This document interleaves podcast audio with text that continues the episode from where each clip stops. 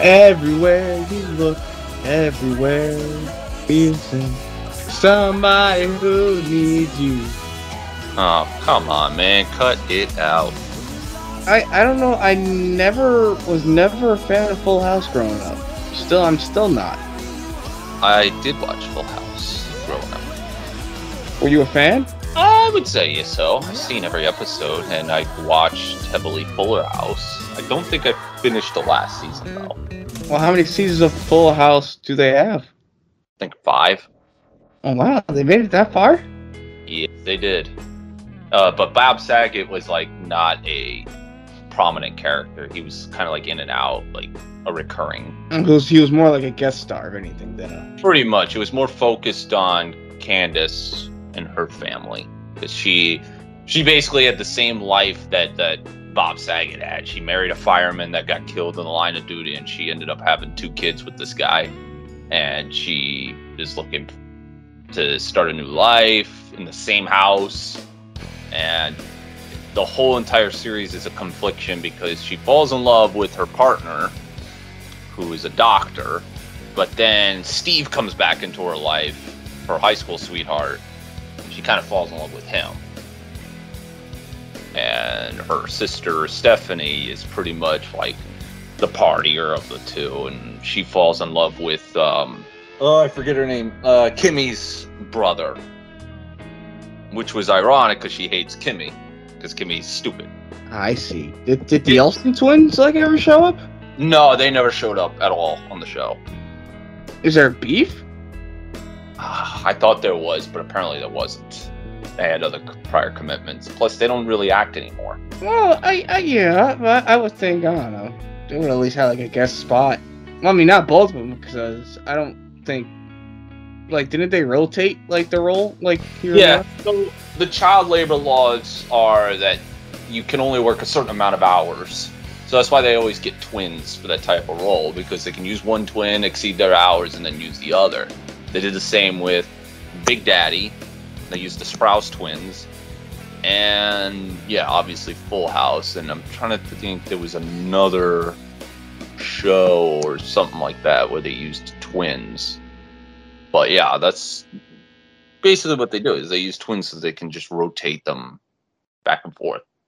Well, I mean, obviously we know, you know, our pre-topic is, you know, the death of uh, Bob Saget I, I feel like every week we're, we're talking about an unfortunate, uh, you know, another big death in, in the world of Hollywood. Yeah.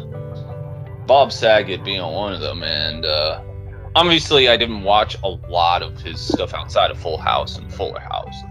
Uh, he was a very, and he obviously did America's Funniest Home Videos.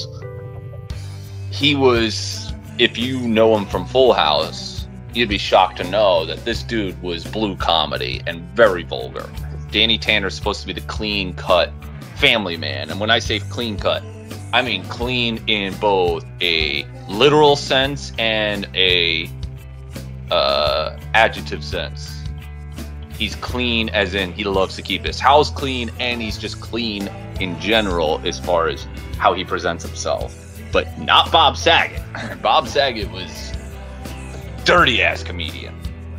Like, first time I ever heard him curse personally was in Dumb and Dumberer, where he played uh, the father of one of the girls that I can't remember if it was Harry Lloyd tried to hit up on, and he had a chocolate bar that he had in his pocket, but it melted, and he smeared it all over the bathroom, and then his uh, Bob Saget goes in the room. Oh my God! He shat all over my bathroom. He shat all over my bathroom. Just constantly screaming shit. And it was just weird. And he does it again later on when, uh, again, I can't remember if it's Terry or Lloyd, covered in mud. And then he slams into his car and he's like, Oh my God, you shat all over my car! All over again. He's a very vulgar comedian. And if you see outtakes of Full House, you'll see Bob Saget after like a blooper happens, he'll start breaking into his adult comedy. I didn't realize Bob Saget was very close with uh, Chris Farley. He's close with a lot of the SNL guys, especially during like from the '90s era. Have you ever seen uh, Dirty Work with uh, Norm Macdonald? I have not. It's a film that he directed, it stars Norm and has uh, cameos from Chris Farley, Adam Sandler, uh, Gary Coleman, Don Rickles. Uh, I think Chevy Chase is in the film as well. A lot, a lot of those people from that era were in that film, and I didn't know a lot of them were close with Bob Saget like that. Makes sense. Just seems like Bob Saget was. I know there was a photo that was surfacing with him and Norm Macdonald, showing how sad it is to lose both of these comedians in such a short span of time. Yeah, man, it's it's so sad. Uh, he's definitely uh, I guess in a way he's he's influential both on screen and behind the scenes.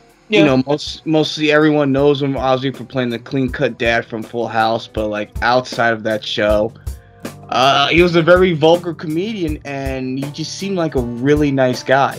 You know, and when he passed away, of course, you know that that really hurt uh, John Stamos very hard because they were very close. I could imagine, and Dave Coulier, because he was on Full House as well. Candace, uh, I, I, can't remember her name, full name off the top of my head. I just know her as DJ. Um, I don't know if the Olsen twins have made any public statement. Uh, I've seen a lot of outpouring. I didn't really say anything on Facebook because I didn't know what to say. It gets to a point when celebrities die so unexpectedly that you're just like, what do you say in these times? I, I just get too lost of words. And again, my only real connection with Bob Saget was Full House. And I felt like if I would have said something, it would have been similar to what everyone else is saying, because that's one of his most famous roles in TV, mm-hmm. other than America's Funniest Home Videos. But it just seems like I would have just been repeating what everybody else was saying. Especially, you know, I really feel like I I could really add much to what everybody else is saying, because obviously a lot of people grew up with Full House I was never really a big sitcom guy, and I never, you know, grew up on Full House. But I've always liked Bob Saget, especially his cameo he had in uh, Half Baked with uh, Dave Chappelle. No, you know, I, have you ever sucked dick for coke? oh, that sounds like that line in Jay and Silent Bob where uh, George Carlin's hitchhiking and says, "We'll give head for a ride," and Jay and Silent Bob are like confused, like yeah, and if you go in there and don't make with the head, won't they just whoop your ass? And he goes, sure, if you don't make with the head. They're like, what? George Carlin and him were kind of similar in the vulgarity department. But rest in peace to Mr. Bob Saget. It's just very, you know, unfortunate. It's just very unexpected. Because I, I, I wasn't sure if he had any health problems prior to his death. I don't remember reading anything about Bob having any health issues. Um, yeah, nothing significant. I don't remember hearing that he had drug problems or alcohol problems or anything. I could be wrong, but I don't remember him having substantial issues or anything like that or having run ins with the law. Just a comedian. That was it. Rest in peace to uh, Mr. Bob Saget. And before we get to our uh, film discussion, you told me before we start that you have a story yeah, um, it, eh, there's sort of a moral to this story, and the moral to this story is that sometimes there are things that your parents do that you're gonna hate at the time, but years back or years later, you're gonna thank them. Now, I'm gonna backtrack a little because the, I was watching a Joe Rogan podcast with Joey Diaz, and it kind of inspired me to share the story and it kind of has a dark ending to it, but you will get the drift. And I hope to God that people listen to this. So when I was like 14, I'm gonna say I was 14 at the time. I obviously it was like any other 14 year old boy. You're into like violence, you're into gore. You like when you watch your films, you don't want to watch a story. You don't want to watch long, long drawn out talking. You just want to see explosions. You want to see boom and all that stuff. And my mom, uh, God rest her soul, she uh, wanted to go see a movie, and she had taken me to all the movies I wanted to see when I was young. Good Burger, Pokemon movie, the whole nine yards, the Flintstones movie, what have you. Movies that she dreaded having to go to because obviously they didn't pertain to her taste, they pertained to mine, but she wanted to make me happy. And uh, so one day she wanted to go see a movie, and my father couldn't go see it with her. I think it was because my sister was too young at the time to be taken care of by somebody else, and they couldn't find anybody. The movie in question was Mystic River, starring uh, Sean Penn, uh, Tim Robbins, and Kevin Bacon. So I'm not sure if you, Travis, have seen Mystic River. I have. Okay, you have, was, but I'll uh, just directed by uh, Clint Eastwood. All right, so I'm going to dive into somewhat of the plot. So the movie is about Sean Penn's daughter who gets murdered, and the whole movie's centered around who did it, and they believe it was Tim Robbins' character, and Kevin Bacon plays the cop friend. But Sean Penn, Tim Robbins, and Kevin Bacon's character were friends since childhood. Now, the very first scene in the film is a scene where there's some concrete and it's not dry yet. It had just been put there. And they want to carve their names to basically live their or have a lasting legacy, so to speak. So Sean Penn and Kevin Bacon, as kids, write their names, and Tim Robbins' character is about to write his name. And then these two individuals come up and basically say, You know what you're doing is against the law, right? It's vandalism, blah, blah, blah, blah, blah. And so they tell him, You need to go into our car, or whatever. It's been a while since I've seen the movie, so I don't remember the exact dialogue, but they basically forcefully, uh, in a verbal sense, told him, You have to come with us. And so, confused, he just goes into their car. Come to find out that these two guys have no law enforcement whatsoever. They're not even like, um, what is it that George Zimmerman called himself? Uh, a self-appointed uh, guy that. What was the terminology again? I couldn't tell you. it was Right. off the top of my head. Yeah, it's basically the uh, the night keeper, I guess you can call it. They weren't even that. These two guys were just basically pedophiles looking to find a kid to kidnap and, and rape and molest and possibly kill. And then somewhere along the way, Tim Robinson's character, I believe, escapes their clutches. So that scene is important for what I'm about to say. So, anyways, I went to go see this movie. It's about a two-hour film. And I'm saying to myself after the film ends, as a 14 year old kid, because there's a lot of dialogue, oh my god, that was the worst movie I'd ever seen. It was fucking boring. I used to like rag on my mother all the time. Why did you drag me to see this fucking film? And she's like, I have to see all your films. I'm like, yeah, but this was fucking boring. I just ripped into her. Now, let me preface this. I have seen the film later on, and I like it way better now as an adult because obviously my film tastes have changed and the film is actually very fucking good. Anyways, about a year or two later, I want to say two years later because uh, Mystic River came out in 2003, so this would have been about 2005. Uh, me and a personal friend of mine, his name is Chris, we were looking to make some extra money. It had just snowed. So we wanted to make some extra money shoveling yards because we were like, you know, we're in high school. We don't have jobs. Obviously, you're not in high school. There's labor laws and all that. So we decided we wanted to go like shovel yards, see if we can make some extra cash to buy whatever video games. And so along the way, we just become kids. We start like you know pushing each other, not in a malicious sense, you know, just having fun. We're pushing each other, throwing snowballs.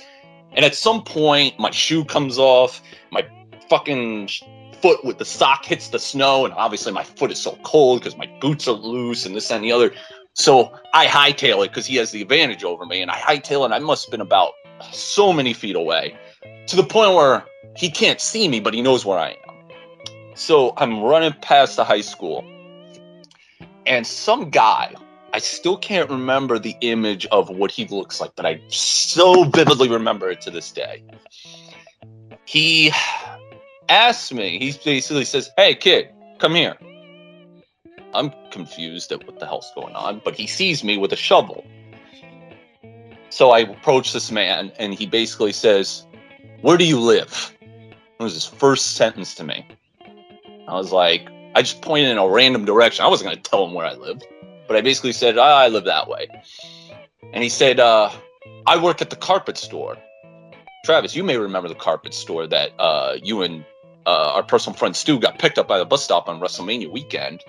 Uh, that was the bus stop that we always took. and that's the carpet store that this man is referring to. So he's like, I work at the carpet store, and uh, we need uh, our sidewalk to be shoveled. Would you be able to shovel it? We'll be we'll be happy to pay you. And I said to him, Oh yeah, cool. That that that sounds great. I'll just let my friend know he's coming. He's like, Oh, cool. Uh, just hop in my car and, and I'll drive you right over there. Boop boop boop boop. My alarm in my brain went off. Seeing that scene in Mystic River, I was like, boop boop boop, and I just said to him, "No, that's okay. I, I can walk there. It's not that far. It was literally a five minute walk." And then the guy is like, "Oh no, come on, don't be like that, man." And I said, "Sir, it's okay. I can I can walk. It's not that far. I can manage it." And he just looked at me, put his hands up in the air, like how Donald Trump does when he's like, "Believe me, with these hands, they're still big, whatever." He said, "You know what? Whatever, man," and just went into his car and drove off. So my friend comes back. I finally see him, and I told him about this man and the carpet store. We head over to the carpet store, talked to the individual that worked in that carpet store, and he basically said, "No, our thing was completely shoveled. It was completely swept uh, swept away. Blah blah blah. It was they did, and they didn't know who this guy was that they were referring to. Now, everything I told you is a hundred percent true story. I'm not embellishing it. I'm telling you how I remember it. I sit here and explain the story because had my mom not dragged me to go see Mystic River, I think that I would have been stupid enough to hop into this car with this guy, and who the fuck knows what would have happened. Maybe he was referring to a different carpet store and I misinterpreted him. Or he was what I think he was and was a real child molester looking to kidnap somebody and possibly kill them. I didn't know this guy from a hole in the wall. Because I saw Mystic River and saw that scene, I knew instantly to just reject this person's offer to put me in this car. All I'm saying is, and this is just a lighter note, if your mother or father does something that you do not like, and I'm of course I'm not talking about them raping you or anything like that. I'm talking just like any petty shit that you may think is so uh, unfair, this that, and the other couple years from now, maybe it's not a year, two years, but years later, you're probably going to realize that that motherfucker, whether it be your dad or your mother or whoever is your guardian, was probably doing something in your favor. Just saying. That's a that's a crazy story. I I've never heard this story. You've never told me this story. This is the first time I've heard it. Yeah, that's um, that's crazy. Yeah, it, I never really told it because it was locked in my brain for a while, but watching Joe Rogan and Joey Diaz talk about how they were talking about this story about how, yeah, Joe Jackson may have abused their kids, but if he didn't abuse their kids, do you think Michael Jackson would have been the big star that he became? They, they were trying to take a negative and turn it into a positive, and it just reminded me of my mom dragging me to see a movie I did not want to watch because of the fact that it wasn't into my particular taste but then remembering that same movie that I had such a hatred for for a good year or two, thinking it was the worst movie of all time, and then being put in almost the same exact scenario with a little bit of differences. This guy tried to be nice, and these two uh, guys in the movie tried to be a dick. They tried to lure kids into their vehicles, and who knows what would have happened. Again, for all I know, this guy may have been legitimate, but you can't take that chance and I didn't take that chance. And it's it's a story that I live with me to this day. I told my wife this off the uh, off the grid, and she was even shocked by it. And I remember telling my mom as soon as that happened, and she was glad to know that I wasn't stupid enough to hop in the car because who knows what the fuck would have happened. So, again, this is a story that I never thought I would share, but I figured it would be a wise thing to tell people specifically younger audiences who may have some sort of beef with their parents always telling them what to do. Sometimes it's not out of your uh out of spite let's just say. And granted this was an accident teaching but i'm just saying that her bringing me to see a movie that when you watch mystic river there is some sort of underlying message involved comes to show that maybe your parents were right after all. Ladies and gentlemen there's one thing you can take out of his story: do not ride in cars with strangers. hmm You don't have to be a dick. Just politely decline. And if they get erratic, then you know right away that there's an issue. So, and luckily this guy didn't get erratic. It would have been stupid for him to get erratic because we were in an area where there was too many witnesses. So, would have been real dumb of him. And if you see them get erratic, then you know deep down you made the right decision. Even if they're- don't, even Yeah. if they don't, you still made the right decision. Yep. They say it a thousand times. Don't ride in cars with strangers. It's true. Do not ride in cars with strangers. I don't care where they are, who they are. Don't do it. What they offer you, What they offer you, candy, money, whatever. Don't Hmm. do. It. Yeah. How many times do you hear stories of kids trying to meet up with people they met online and then you come to hear the horror stories? In fact, one of my favorite shows growing up, Degrassi, The Next Generation, the very first episode, it was a two part episode, focused on the character Emma right before she's about to start junior high. She's talking to a boy online that she met uh, via some sort of chat log. And the guy wants to meet her because he's from a different state and he's coming to visit. And she goes to visit and come to find out that it's not a boy, it's a full grown adult who holds her captive in his hotel room and is going to do some bad things until she finds out that the man that later on the show would become her stepdad comes to the rescue. So, could have been much worse. Much, much worse. And I think sometimes some of the stories you hear about kids going missing, especially in this decade, and never seen again, probably has something to do with them trying to meet with somebody online.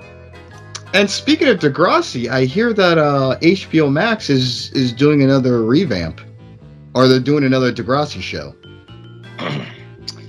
Uh, I don't know if you heard about that. it would be ill advised because Degrassi kind of, even the next generation, uh, it fell under the the trap of they lost a lot of ideas and the characters that were filling in for the previous characters that were leaving because of other commitments or all that. It just it really lost its vibe. I, it to me the show died no pun intended the show died once jt died. When they did the episode where he got stabbed and he was killed to me that was the the end of the show for me. It was such an ill-advised move. The reason was was because the kid who played the role i think his name is ryan cooley he was wanting to get his education. And as a youngster seeing that scene i always said to myself okay that's fine but you couldn't figure out other ways to write him off like a way where if he decides he wants to come back he can you can find a way to write him back in this way is too permanent. You killing them off like there's no bringing them back.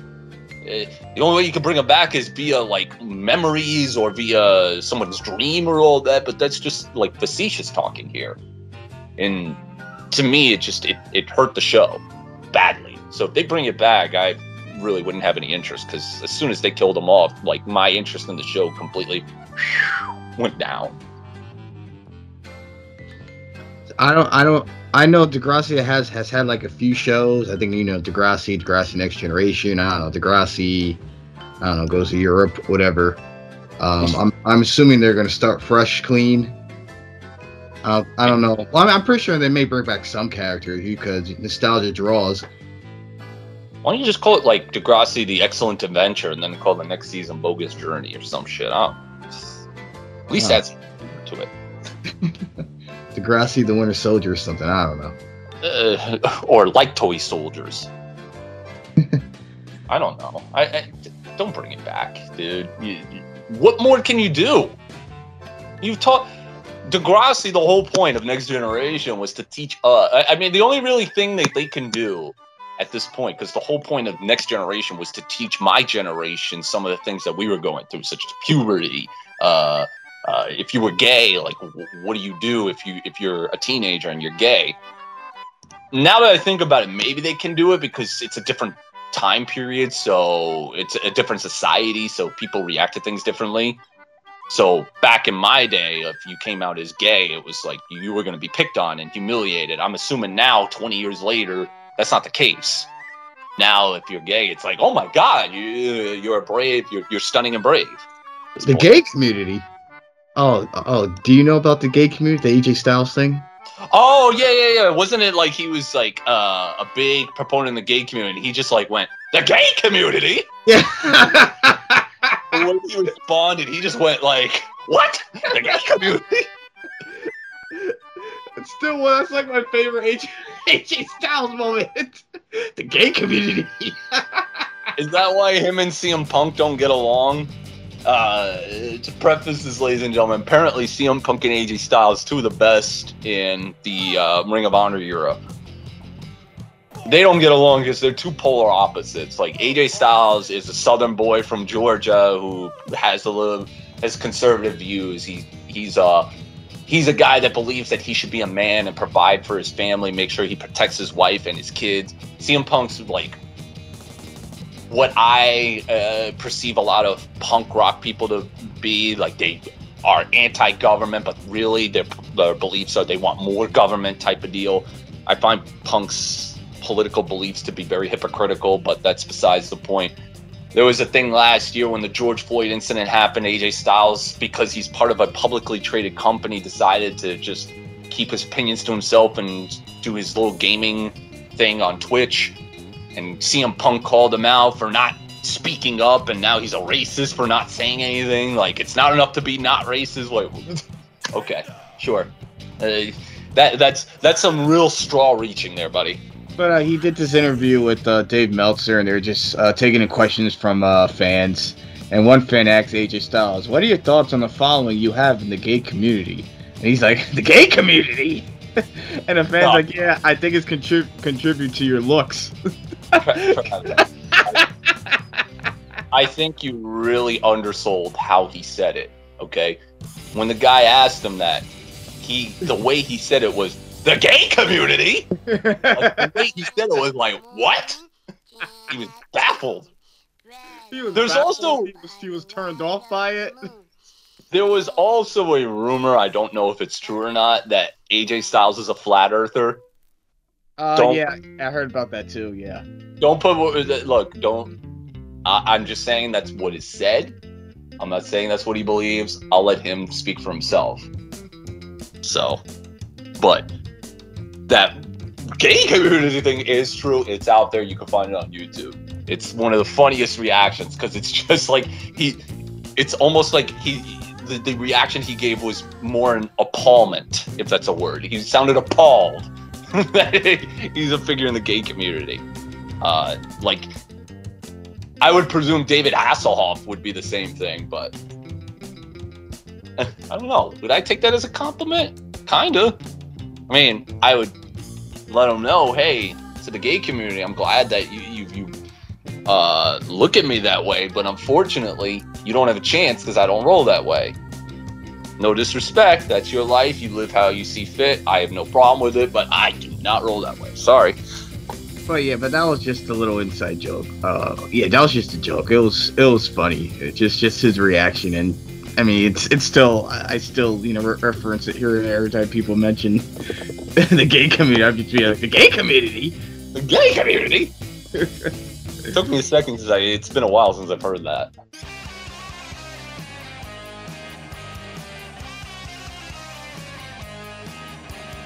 Killer Klowns. Uh, yeah. I never liked this film as a child. I first seen I was I was very young when my father showed this film to me.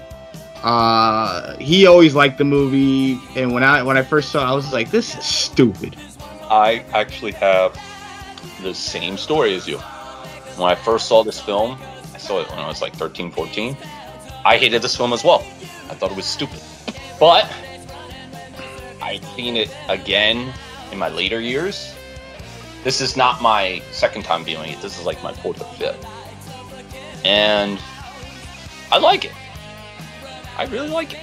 Yeah, I've I've I recently seen it again. I made a couple months ago I, when it was on Netflix. It was actually one of the top trending films on the app at the time. I was and I was like, wow, people. I guess you know, Killer Klowns is getting a new audience again. Because this film always had a cult following. It was I'm assuming it wasn't a big hit when it came out. Uh, this is this is rated PG-13, and I'm not sure how many times they said the F word, maybe twice. But obviously, the ratings were the standards for the ratings were different back then compared to now. Uh, the budget was uh, 1.8 million. I I don't see what they made out of it, or if they ever made their bu- money back. But since then, it's had a legacy. Uh, you get a lot of merch, probably especially now than uh, before when it first came out. Yeah. Oh yeah, uh, I can attest to that because uh, not the last time, but the time before when I went to Universal Studios, it was right around the same time that Halloween Horror Nights was approaching. When Halloween Horror Nights comes, they sell a lot of Halloween merchandise, and depending on what they decide to make a theme, they'll sell that merchandise. Because during the night, they'll do like a big exhibit for that specific movie.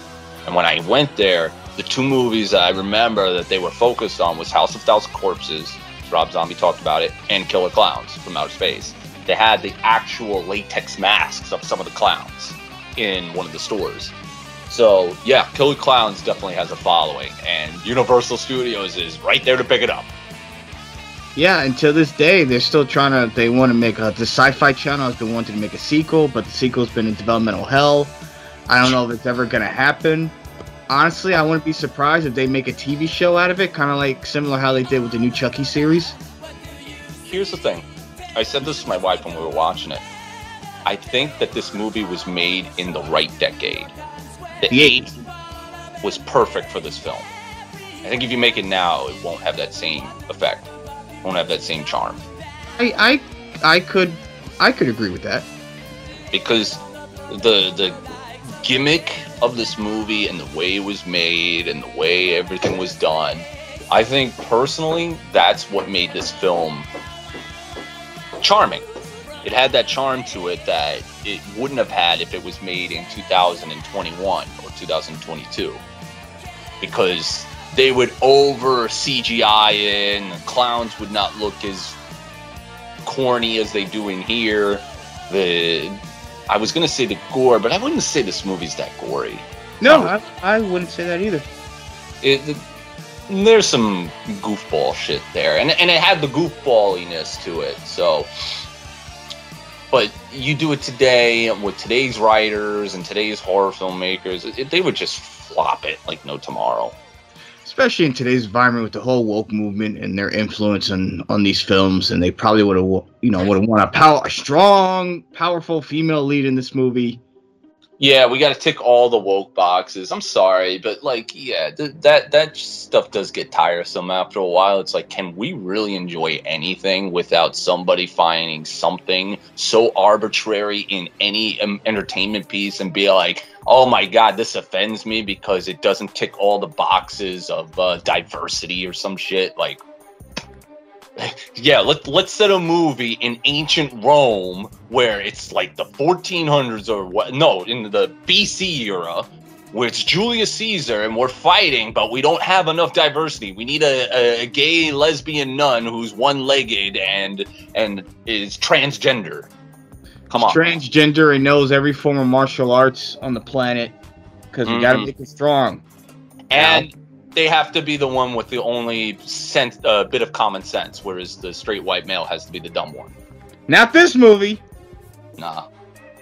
Well, this movie really uh, didn't do anything. I, I don't think this movie really did anything that I would see the woke movement really attacking. No, I don't it- think- this film didn't do nothing offensive. No, it's it, again, it's a corny fucking movie. It's, it's a corny, dumb, fun film. That's all it It- is. It's super fun. Like, it starts off with basically everybody living their da- average everyday lives, but the main gist is that you got these young kids who want to go up to uh, I forgot what they call it, but I call it make out reef, like in SpongeBob, where they want to just park their cars up on a hill and get drunk and get laid. But in the midst of all of that going on, a shooting star comes by, and everyone's like, "What the fuck is that?" But obviously, everybody's curiosity gets the better of them, and they want to go check it out. And you come to find out, oh well, actually, before we get to that, there's an old man who sees it first with his dog, and he's like, "I don't know what the hell this thing is." and eventually one of the clowns makes a circle from the the tent and kidnaps one of the dogs, and the guy's like freaking out, like, "Where's his dog? What did he call his dog again?" Ah, uh, damn it, I can't remember. Because you know I'm so great with names. Yeah, it, it, he calls his dog some weird name, but it, it, really doesn't matter. The point is, is that he doesn't know where his dog is, and he's like vowing to get his dog back. But every time he touches the tent, it electrocutes him, and then the clown like shoots him and electrocutes him and all that. So yeah, clown uh, shoots him, he glows, and then it just cuts to the uh, police station. Yes, and then the two main characters, which is the couple, um, what was it? Uh, Debbie and Debbie and what was the guy's name? Uh, the guy from freaking uh, New Year's Evil.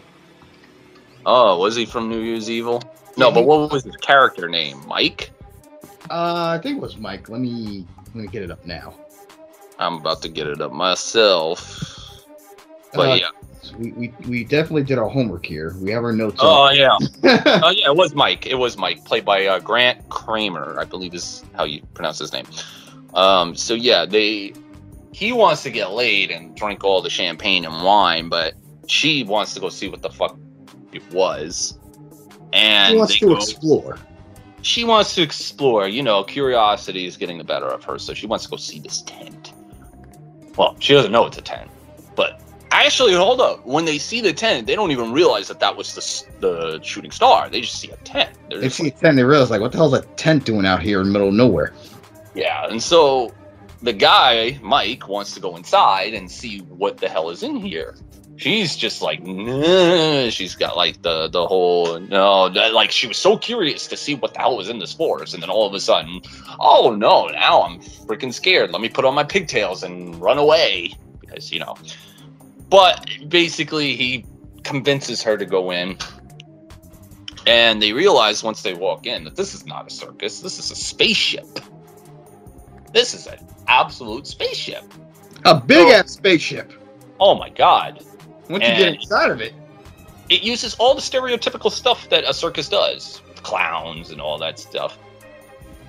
They finally walk into a room where there's like cotton candy balls, but it's not really cotton candy. That's just like cocoons to which people are dead. They're dead as Dillinger. So they run out of the tent and they have to go tell somebody. Meanwhile, at the police station, you've got Officer Mooney and uh, his buddy. I think it was Bob, or no, was it? Oh my God, we're so bad with names right now. Uh, it was Dave. Dave. And and uh, Officer Mooney, who's played by uh, John Vernon, who most fans may know him from as the principal from uh, National Lampoon's Animal House. Dave is trying to help or is trying to lessen the mood of Mooney because he has two individuals who are being apprehended for committing some crimes. And Mooney is just a freaking hard ass. Whereas Dave, he's like, dude, just give him the due process and do it by the books. Don't over overdo it type of deal. Oh, there's one thing I forgot before any of uh, what I just said happens, the makeout reef, as I call it, when everyone's making out, while that's going on, these two dopes in an ice cream truck pull up. The Terenzi brothers. The Terenzi brothers. They are trying to sell some ice cream, and all of them are just like turned off because they feel like these guys are cock blocking them. Meanwhile, they got these- sex. Also, you hear ice cream music in the background. Yeah, and then they got these two girls saying, "Hey, we thought you thought we were gonna have all the free ice cream we, we can eat." And I think one of them said, "You've got a nice shirt on." She's like, "Yeah, I plan to keep it on." Said, oh, what a way to be a buzzkill!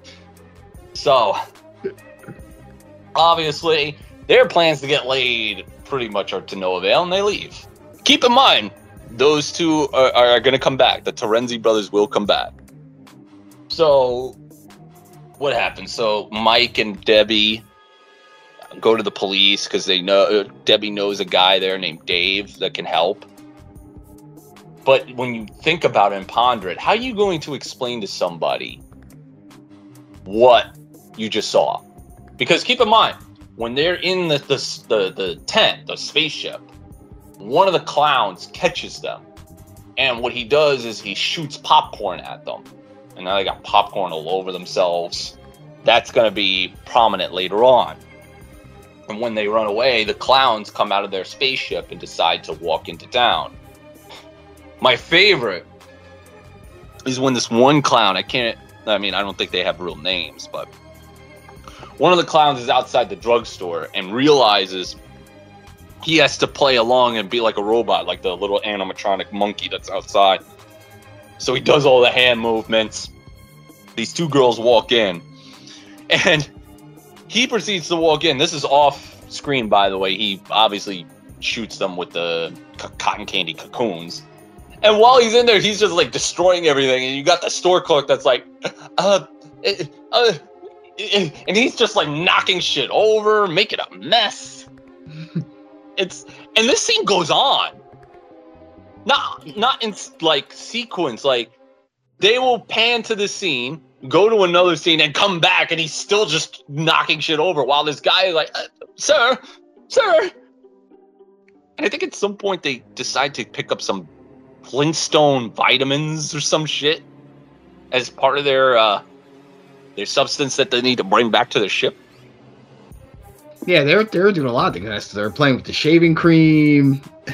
Oh uh, yeah, playing with powder. yeah. So like these clowns go on certain hijinks. Another favorite of mine is there's this biker gang that's hanging out. They're just like chilling, and this little clown comes up.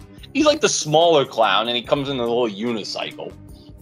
And one of them's like, "Oh, can I ride your bike? And he's like, shake your head. Can I honk your horn? You're like, yeah. So he takes the bike, smashes it, he's stomping on you. And while he's stomping on you, hear,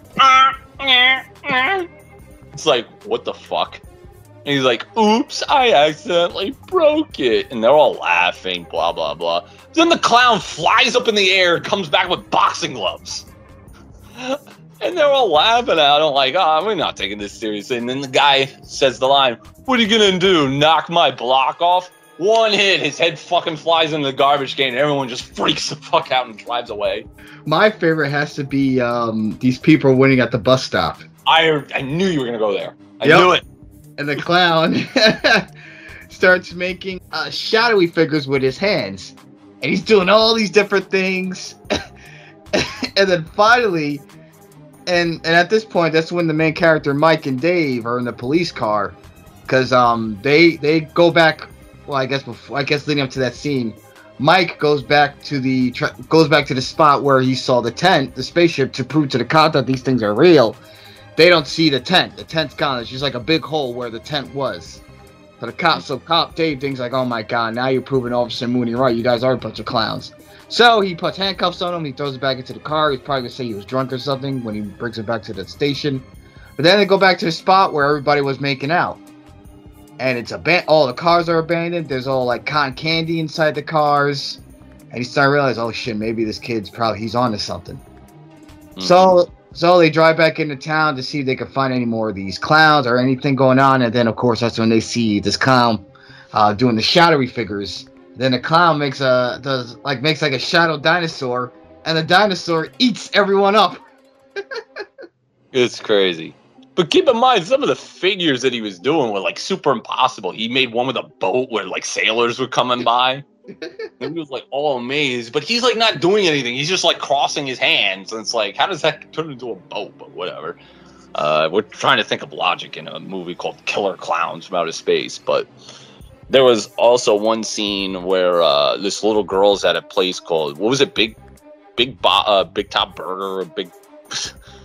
It was at a little kid's burger joint, and one of the cl- clowns is doing the whole peekaboo to the kid and trying to lure the kid out there. And meanwhile, while the kid's like trying to sneak out, he's got a mallet behind him. It's like the one that Mister Fiend, the the or the Fiend Bray Wyatt used to have in his little Firefly funhouse. He's got it behind him. He's about to like knock this kid's block off, and as soon as the kid opens the door, the mother like yanks her away, and he just gets so pissed that he didn't get it. So I think that same clown takes uh, popcorn and pours it inside the dumpster. And then the guy who works there is taking the garbage out all of a sudden he hears noises and he opens up the dumpster and I guess whatever was in there, the popcorn sucked him in and just ate him. A lot of corny kills in this movie. Yeah, that's um, and you realize the popcorn that he was shooting at them with. Uh, there's definitely there's more to it than just they're not your average popcorn. They're Yeah. alien popcorn. Yeah, they're like eggs in a way. Um, there's parts where people in their houses, like this one girl was just getting, I think she was on the phone or getting out of the shower, opens up the door, and the clowns just barge in and just fucking shoot her.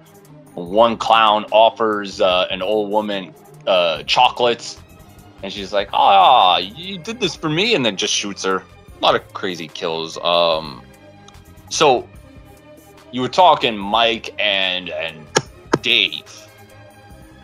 They actually take Debbie home. They don't want Debbie to be involved, but as you said about the popcorn, there was still some popcorn all over her clothes. So she goes and decides to take a shower and take her clothes and put in the hamper that has the popcorn. Well, the popcorn starts to move, and that's when you realize, yeah, the popcorn is not just popcorn. So when she gets out of the shower, these damn popcorn aliens start popping out and start hissing at her and all that crap. There's a yeah, and there's a lot of shenanigans happening around town. Uh, the officer Mooney's getting calls all night from people about these killer clowns, and he thinks that uh, the Terenzi brothers are up. it's all like a big scam. Yes. He was like the Yeah. Terenzi brothers. They got this. They got Mr. Myers involved. Oh my God, this town really has lost it. Yeah, because the guy who runs that drugstore, as we were talking, he calls the police to talk about uh, the clowns being there, and he's like, "Wow, how could this be?" But then he has to put him on hold because he's got another call who's calling for the same reason. But he goes back to that guy, and I guess he had just gotten devoured by that point. He was just completely severed. Um, there's one point where Dave and Mike meet up with the Terenzi brothers, and uh, the Terenzi brothers don't really uh, believe their story, so they try to convince them that there are women involved in this, and their uh, their immediate response is, "Do they like ice cream?" like, oh, they love ice cream. This because their whole goal is they have to sell ice cream throughout the whole night, and they make the comment, "We haven't sold one bar yet. They've just been giving them out for free." So they use the ice cream truck to travel, but I can't remember if this was before or after, but eventually, Mr. Mooney runs into one of the clowns. The clown like comes into the police station. Oh, when Dave leaves to go see what Debbie's talking about, he makes a comment. He says, "You're not gonna make a dummy out of me." When he says that, you need to remember that for the rest of the movie because eventually Foreshadowing. foreshadowing exactly so mooney sees one of the clowns and he's having a dig at him and then the clown pulls out a bouquet of flowers and does the whole routine of squirting water in his face and makes the clown turn turn around and he arrests him then does the hand trick where the hands just come loose and then he puts him in the jail cell with the same clown or same two guys that he was berating at and saying he was gonna like fucking do some bad shit to them. And the clown, I, I can't remember what was going on in between, but eventually the clown takes one of those uh, little, uh, I forget what they call them, little toys that goes at parties, little blow toys that you use. And he blows it, and eventually it grabs him by the neck and smashes him into the bars. And the two prisoners are like, huh, so what are you in here for? He just turns and looks at him. When Dave gets into the police station, the two guys, the two robbers, are wrapped in the cotton candy. And as he turns back, the clown has Officer Mooney and made him into literally a dummy, put two little round dots on his cheeks and little lines underneath his mouth to make it look like he's a dummy. And used them as a ventriloquist dummy. It was great. Well, anyways, it was this scene here you find out the clown's weakness. Clown chases Dave, and Dave shoots it in the nose. If you shoot it in- the nose, the nose explodes, and then they spin around and they explode. That's their weakness. Yep, they spin around, they evaporate and explode, and then that was that was the first clown death in the movie. Yeah. spin round, round. Mm-hmm. It's one of those old 80s songs that I don't know the name of. That somebody who's listening to this podcast is going to choke the shit out of me because I don't know the name of the song off the top of my head. But anyways, I think after that scene, that's when we go back to the girlfriend. She gets attacked by the popcorn. Um, she tries to get out, but all the, all the clowns surrounded the house, and then they uh, shot her with one of their little ray guns, and they trapped her in like this balloon. which was like, wait a minute. Everybody else, they've been Was- trapping in the cotton candy thing, like cotton candy cocoon. Why did they trap her in a ball? Like, what made her unique? Yeah, because she was because uh, I guess later when they go to find her, there were other balls, but it was never established if other people were like trapped in there. uh, Dave made a comment. He wanted to rescue, or one of them said we gotta rescue the rest of them. But then the clowns started coming.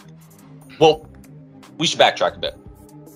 So these clowns go to like a circus area, and the, there's a cop there. Basically says you need to get out of here. It's private property. And then they all have these pies. He's like, "What are you gonna do with those?" And they basically just keep throwing all these pies, and he gets smothered and killed, and all the whipped cream and as they're walking in, one of the clowns decides to put a cherry on top, just to add insult to injury. So, anyways, they put their spaceship into this area, and then that's when they come in. Uh, Dave, Mike, and the Terenzi brothers. They decide they have to try and find Debbie, who's trapped in the ball, and that's when they try to rescue. The, they were gonna rescue the rest of them, but they couldn't because the clowns were there, and then the clowns basically corner these three individuals, and it looks like they're done for until the Terenzi brothers show up in their ice cream truck. they look like they're done for all of a sudden you hear the ice cream music in the background, and then boom, they come crashing through the wall. yeah, and then they start speaking in the microphone like they're the leader, and they're like, "You will leave them alone," because they have a little clown head on top of their ice cream truck. You will leave these individuals alone. Let them go, and they actually listen. They let them go, but then, then, the big monster clown comes, the big villain of the film. Basically, the Brawley, I guess you can say. the, the the mama alien from Aliens, but you know, in clown. Pretty much.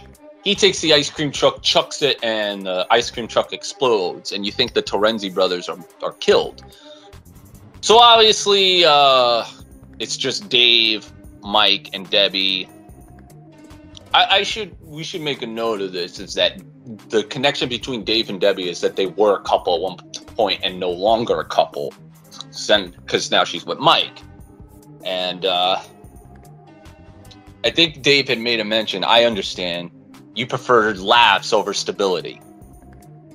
I guess that's meant to be an insult that she made a downgrade, but whatever. so he tells them, "Get out of here." They run out, and uh, he tries to shoot at this clown, but he can't because this clown's too big. He's trying to shoot at his nose. This clown is just like unstoppable because he's a. f- This is like a big monster.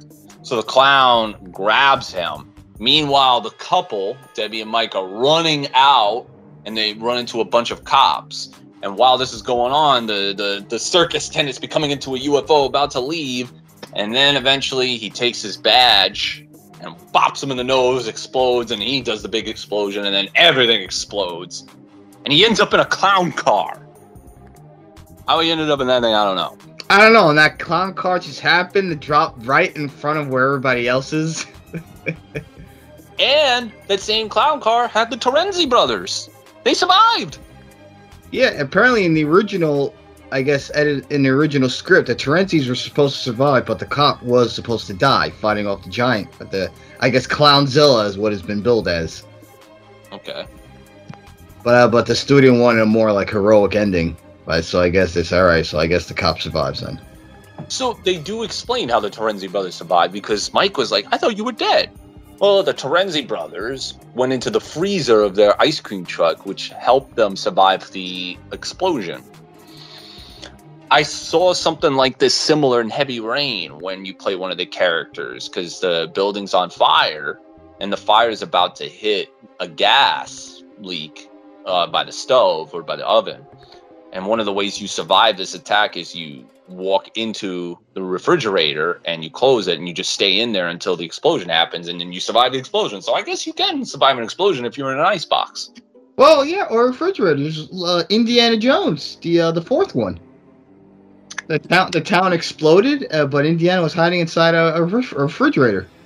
And the refrigerator like went in the air, like bounced around, but he just walked out of the refrigerator like he was completely unharmed. Fair enough. I guess that works. It works. Well, at the end of the movie, And Spielberg saw that movie was like, I can do that too. yeah. End of the movie, they look up and they see something sprinkling all over them. They say, "This is the end, right?" And all of a sudden, all three of them get hit with pies. And then and, And then that- they played that that cheesy Killer Klowns rock music. Yes, and that was the film. Killer. Clowns from outer space. Where do they come from? Why did they come there? Why did they want to kill anyone? I don't know. Who cares? Yeah, no motive whatsoever. But this movie was so fucking cheesy and great. I loved it. Yeah, I loved it too. I I could watch this movie again right now. Actually, it's a very fun movie. It's a movie that I don't know why I took so seriously when I first saw it. Maybe it's because I was a teenager and I didn't see most comedy horror films like this. This was a, a unique one. This film is just it's fun. Uh, that's what it is. It's fun, and um, as I said, I think it was made at the right time. 1988 perfect time to make this film. You make it in 2022, they, they're bound to fuck it up. I here's what I want. I just want to see one guy, and and it should only be done once. I don't think it should be overdone. But have one guy use nothing but effects and cameras and all that stuff from the 80s. Just replicate an 80s movie in today's world. See how it works. There is going to be a market for it. It may not be the market of today's generation, but there are ways you can market to an older generation. I mean, we just went to an 80s party. Obviously, that's catered to people who grew up in that time. I, I would presume somebody would buy a ticket to see a film that's using all elements from the 80s and what made 80s films uh, remarkable in a way. Oh, without a doubt. I mean, again, nostalgia draws. Would a Killer Klowns in 20 in this era work as a follow up to the original? I don't know. Um, well, for this to work, you definitely need a you would need a budget behind it to pull off these effects. I mean, and as you mentioned, they're gonna they're probably gonna CGI everything. Uh, I don't know what would what would exactly be practical because everything was practical in this film. That's what really that's what really made it stand out and what made it fun. Mm-hmm. Um, Um, would it work today if you give it like a like a Chucky reboot, give it a TV show? Maybe. TV show or movie is not where my concerns are. It's how it's going to look. Like, okay, you you've seen the Mountain Dew commercial with um Gizmo from Gremlins. I don't like the look of that Gizmo. I like the old Gizmo and the way it looks because it's much cuter in the uh, original Gremlins. Um, it's the same thing with uh, we've talked about this at length, and um, who's it? Ellie, who's a big Star Wars fan. I don't know if she would back me up on this, but uh, in Star Wars Episode One, they originally used a puppet for Yoda, and then they redid the movie to make him look more CGI. And CGI sometimes works. I'm not saying CGI is the worst thing in the world. I think CGI is helpful. I think I liked CGI when um, I think it was Terminator Genisys. Despite everybody's hatred of the film, I thought it was really cool when they were able to make Arnold look like the Arnold from 1984 with the CGI and have them interact with the Arnold of today. It was really cool. So there is. I'm not saying CGI is the death of movies. There is CGI that can be used and it's used properly. The problem is people people use CGI at the expense of what they're creating, and I think sometimes the charm is just from what's Heel saying, less is more. Sometimes you don't need to have all that crazy stuff to make a good film. And look at this, Killer Klowns. This is a film that needs to be made exactly how it was made with the effects it was made with. You do that in today's 2022, this film is nowhere near as fun, not going to be nowhere near as good. It's not going to have that same charm. Yeah, and I think the best thing is to probably just leave it alone. See, all right, let me put it to you like this. Again, every episode, there's some sort of remark where I'm talking about Killer Pinata in some way. But think about what made Killer Pinata so fun for me. There's no real CGI in that film. It's all, I mean, granted, I don't know if they could afford it. CGI could can't afford cinematography. the point is, the charm of that film is because it has no CGI. Same thing with Suburban Sasquatch and how awfully edited that film is. now, imagine if Suburban Sasquatch, with that same script, but all the effects are good. Like when he's ripping body parts apart. Would you be sitting here enjoying that same film the way you were talking about it when we reviewed it way back in the day? Would you have that same charm if the effects that were used when he's ripping body parts were actual CGI and you, the gore was actually more authentic? But it's the same script and the same cheesiness. I don't know. It. I think I it would- depend how how it well it would look and how well it would come out, and how well it would be edited together. Well, CGI usually does look pretty good in the essence of visually. But what I'm saying is, let's just say it looks visually impressive because of the CGI, but it has that same corniness. Does the corniness still have that same effect where you can laugh and be like, ha ha ha, what a fucking film? Probably not. I mean, he used a JPEG photo for the police car. That's what, that's what I'm saying. And he used like a filter to make it nighttime. Is sometimes stupid shit like that works. It's the same thing here. Although I will say this, I am impressed with the clown suits and how they made the clowns. That that, that's where most of the budget went was towards the effects and the clowns. the clowns looked really, really, really good. The whatever they used to make the clowns, that again, I, you just already said it. That's probably where all the money went because those clown suits were really impressive looking. Um, but yeah, you keep that with all the cheesiness and all the crazy wackiness that's involved. You got a great, you got a fun film. Is this is this the Godfather? No, it's not the Godfather. Of course It's not. It's nothing like that. But this is super fun. I, I That's not. It wasn't trying to be that. no, Obviously. It was, it was a fun film. It's like it's a film that doesn't take itself seriously. This is what I was talking about with Attack of the Killer Tomatoes, even. If Attack of the Killer Tomatoes was like this, where you have the actors being serious in the environment that's already over the fucking top, it the film's gonna sell itself. It's already going to be charming and funny without you having to drill it into your head that this is a comedy film. And this film did not do that. It didn't drill it into your head. No, this, this is uh, an inside joke. It's all fun and games. No, the gimmick itself sold itself, and it tried to sell itself as like, oh my god, there's a killer clowns on the loose. You have two guys who are like really scared, and everybody not believing it. And then when they see it, it's like, oh shit, which helped it. Well, as you know, the filmmakers knew what knew the kind of film they were going to make going in. Yeah, and I think they did a great job. Uh, who's responsible for this? The Chiodo brothers, or is are those the ones responsible for the sequel? Yeah, Stephen Chiodo. They were supposed to make a sequel, but you may know the story better than I do of why that never came to pass. Because it was supposed. It says here it was supposed to be called "The Return of the Killer Klowns from Outer Space" in 3D. A sequel has been in developmental hell since the original film's release, with Stephen Chiodo uh, having stated that he hopes to produce a series of films with a total of four installments or a television series based on the film. That's kind of what I suggested. The Sci Fi Channel announced on October 22nd, 2018, that it was in talks to produce the rights to the films in order to produce a sequel. So I'm assuming this, I mean, it's obviously we're, it's 2022 and nothing has happened. Does it need a sequel though? No. I think it stands on its own. Doesn't need. Yeah. I mean, to this day, they're just they're still making merch off of, off of this movie. Probably more merch now than when it first came out. originally Steven Spielberg had the intentions of doing an ET sequel.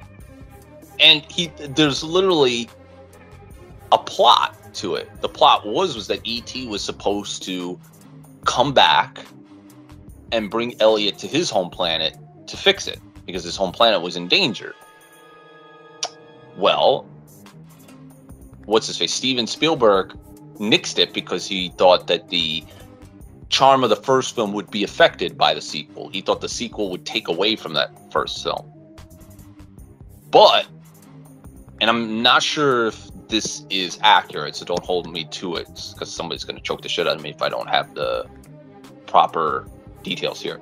But I think that's what inspired the ride because what I just told you, this the the plot is basically the plot of the ride at Universal Studios in Orlando.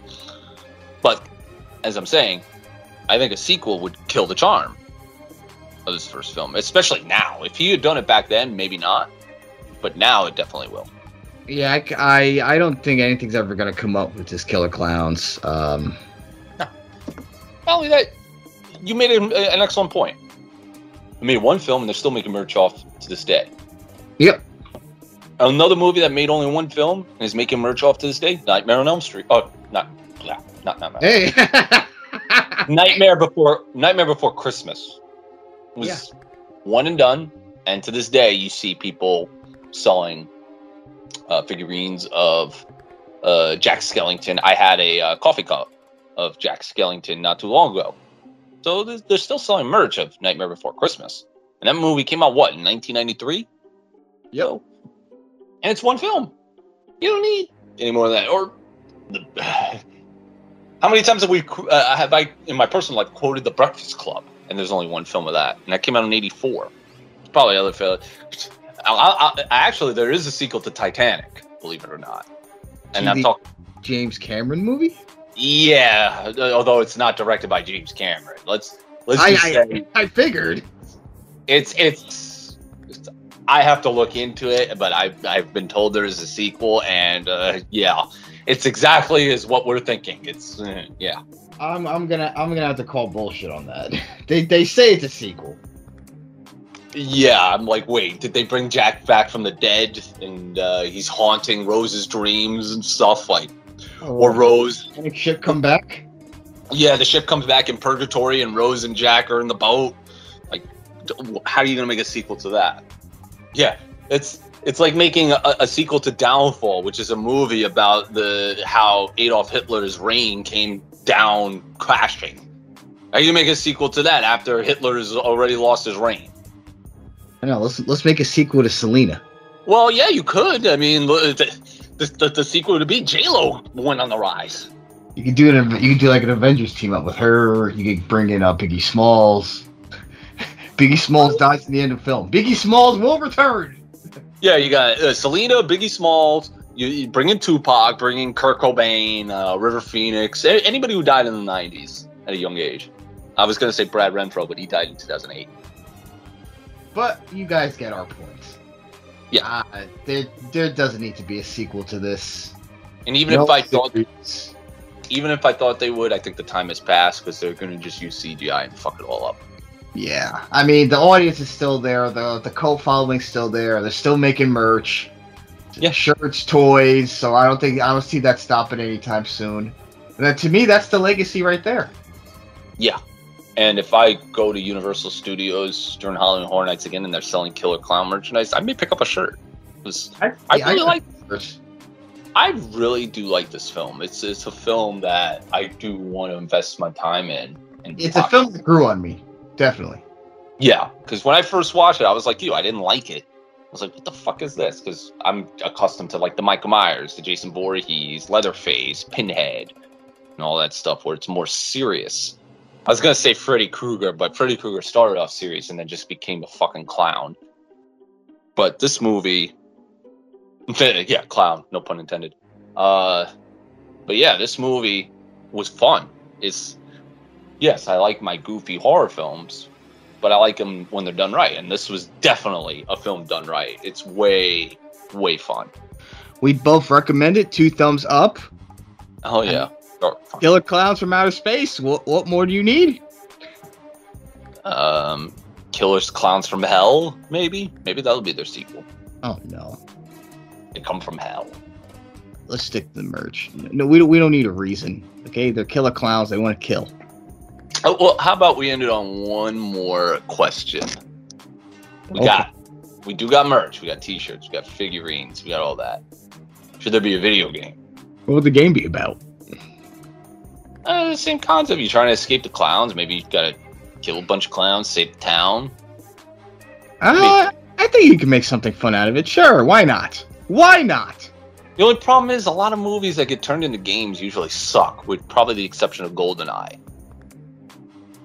I I've always liked the Bugs Life for the PS1. I guess, I guess I'm the only one that ever played that game.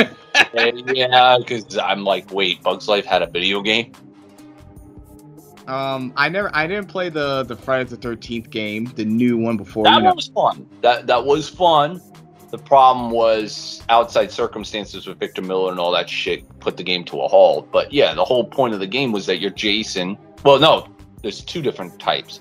You could either play as Jason and kill all the camp counselors, or you play as a camp counselor trying to escape from Jason, in there's multiple ways. Um, so yeah, that was fun. Uh, there's actually a fucking game. I keep saying fuck. There's a game based off of Home Improvement. Literally, a video game on Home Improvement, and I think I, I I don't know if it was an actual release. I think somebody just made it, handmade. Somebody made a fighting game on Full House. So we talked about Bob Saget earlier. Somebody made a custom game of Full House fighters where you can play as Dave Coulier, as Joey, and Jesse. Okay. Yeah, exactly. But Killer Klowns would be an interesting game to explore. It would have to be like a third person or first person. Maybe make it into like how they did with Friday the 13th. You could play as either the clowns or the humans. Make it like Counter Strike or make it like um a cat and mouse type of game. I don't know.